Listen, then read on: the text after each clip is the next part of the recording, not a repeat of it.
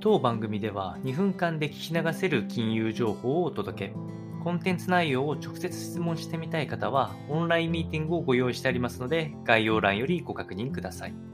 本日のテーマは、Twitter に新たな方針が続々と出てきております。現状確認をしてまいりましょう。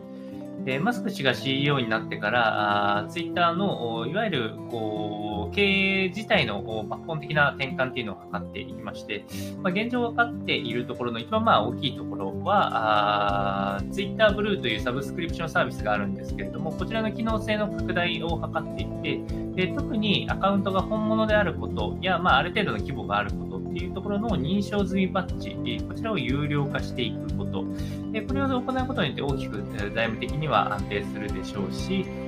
今まではその中で SNS に広告を打ってもらっているその広告収益がメインだったと思うんですが、これの依存度を下げていこうということですね。なので、顧客からのある程度、え、利益を、収益を得るような形にすることができて、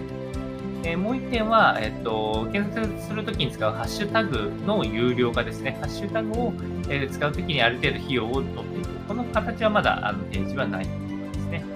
あと、まだ検討段階ではありますが、